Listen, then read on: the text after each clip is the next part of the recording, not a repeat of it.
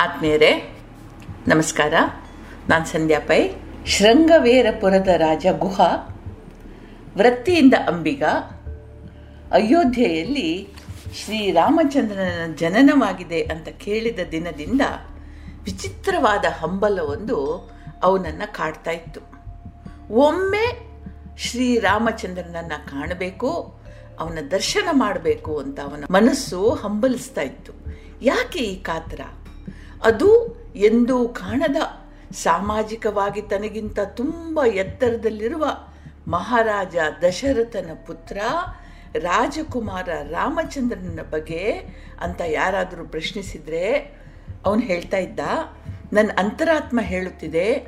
ಲೋಕ ಕಲ್ಯಾಣಕ್ಕಾಗಿ ಮನುಷ್ಯ ಜನ್ಮ ಎತ್ತಿ ಬಂದ ಭಗವಂತ ಅವನು. ಹೀಗೆ ರಾಮಚಂದ್ರನನ್ನ ತನ್ನ ಆರಾಧ್ಯ ದೈವವಾಗಿ ಆರಾಧಿಸುತ್ತಿದ್ದ ಗುಹ. ಬಹಳ ವರ್ಷಗಳು ಕಳೆದುವು. ರಾಮಚಂದ್ರನಿಗೆ ಪಟ್ಟಾಭಿಷೇಕ ಅಂತ ಸುದ್ದಿ ಹರಡಿತು.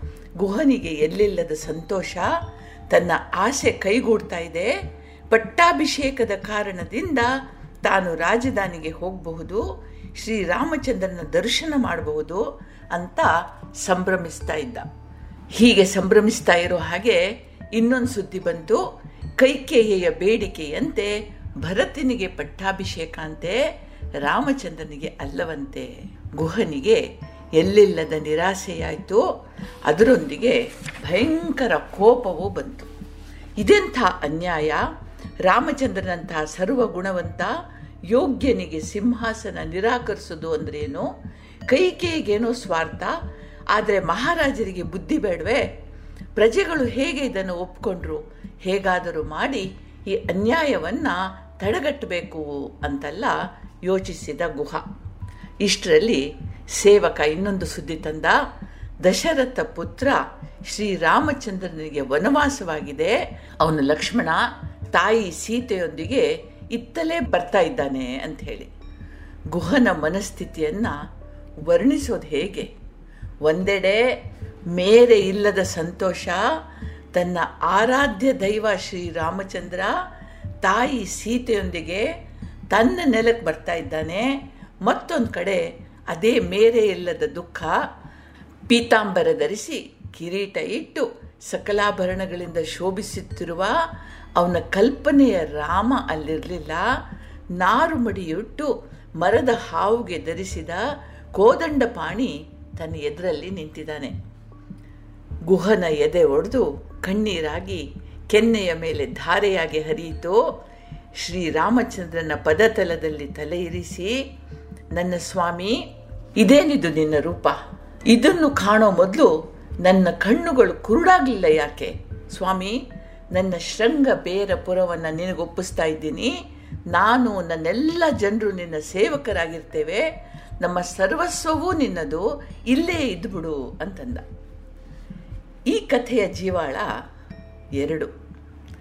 ಗುಹನ ಅಸ್ಖಲಿತ ಭಕ್ತಿ ರಾಮನ ಕರ್ತವ್ಯ ನಿಷ್ಠೆ ಗುಹನ ಭಕ್ತಿ ಕಂಡವೋ, ಇನ್ನು ರಾಮ ಏನಂತಂದ ನೋಡೋಣ. ರಾಮನಂದ, ಅಯ್ಯ, ಹಿರಿಯರ ಮಾತನ್ನು ಪರಿಪಾಲಿಸೋದು, ನಡೆಸ್ಕೊಡೋದು ಕಿರಿಯರ ಧರ್ಮ, ಅದರಲ್ಲೂ ತಾಯಿಯಂತೆ ಸಲಹಿದ ನನ್ನ ಚಿಕ್ಕಮ್ಮ ಕೈಕೇಯಿಯ ಒಂದು ಆಶಯವನ್ನು ನೆರವೇರಿಸೋದು ನನ್ನ ಪಾಲಿನ ಆದ್ಯ ಕರ್ತವ್ಯ. ಹದಿನಾಲ್ಕು ವರ್ಷ ವನದಲ್ಲಿ ವಾಸಿಸ್ತಾ, ನಾಡು ನಾರು ಮುಡಿಯಿಟ್ಟು ಕಂದಮೂಲ ಸೇವಿಸಿ ತಾಯಿಯ ಮಾತನ್ನು ನಡೆಸಬೇಕು. ಈಗ ಬೆಳಗಾಗುವ ಮುನ್ನ ದಯವಿಟ್ಟು ನನ್ನನ್ನು ನದಿ ದಾಡಿಸಿ ಮಹದುಪಕಾರ ಮಾಡಬೇಕು ನೀನು ಅಂತಂದ. ರಾಮನನ್ನು ಹಿಂಬಾಲಿಸಿ ಬಂದ ಅಯೋಧ್ಯವಾಸಿಗಳು ಮೈಮರೆತು ನಿದ್ರೆ ಮಾಡ್ತಾ ಇದ್ರು. ಅವರು ಎಚ್ಚರಗೊಳ್ಳುವ ಮುನ್ನ ರಾಮ, ಸೀತಾ, ಲಕ್ಷ್ಮಣರು ಗುಹನ ನಾವೇ ಏರಿದರು. ಸ್ವತಃ ನಾವೇ ನಡೆಸುತ್ತಾ ಗುಹ ಅವರನ್ನು ನದಿ ದಾಟಿಸಿದ. ಕಣ್ಣೀರನ್ನು ಒರೆಸ್ಕೊಳ್ತಾ ರಾಮನ ಕೈ ಹಿಡಿದು ನಾವೆಯಿಂದ ಕೆಳಗಿಳಿಸಿದ. ರಾಮನ ಪದತಲದಲ್ಲಿ ಕುಸಿದು ಕುಳಿತು, ರಾಮ, ಇನ್ನು ನದಿ ದಾಟಿಸಿದ ಮೌಲ್ಯ ಎಷ್ಟು ಅಂತ ಕೇಳಬೇಡ. ನಾವಿಬ್ಬರೂ ಒಂದೇ ವೃತ್ತಿಯವರು. ನಾನು ನದಿ ದಾಟಿಸೋನಾದರೆ ನೀನು ಭವಸಾಗರ ದಾಟಿಸುವವನು. ವೃತ್ತಿ ಬಾಂಧವರು ಮೌಲ್ಯ ತಗೊಳ್ಳೋದಿಲ್ಲ ಆದರೆ ನಾನು ನಿನ್ನಲ್ಲಿ ಒಂದು ಬೇಡಿಕೆ ಇಡ್ತೀನಿ. ಒಂದು ದಿನ ಸಮಯ ಬಂದಾಗ ನೀನು ನನ್ನನ್ನು ಹೀಗೆ ಭವಸಾಗರ ದಾಟಿಸಬೇಕು. ಕೇವಲ ನಿನ್ನ ದರ್ಶನದಿಂದ, ನಿನ್ನ ಪಾದಸ್ಪರ್ಶದಿಂದ ನನ್ನ ಭವ ಹರಿದಿದೆ ಅಂತ ನನಗೆ ಗೊತ್ತುಂಟು.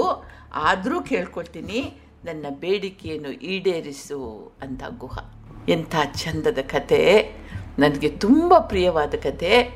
ನಿಮಗೂ ಪ್ರಿಯವಾಗುತ್ತೆ ಅಂತ ಅಂದ್ಕೊಳ್ತೀನಿ ನಿಮಗೆಲ್ರಿಗೂ ದೇವರು ಒಳ್ಳೇದು ಮಾಡಲಿ. ಜೈ ಹಿಂದ್.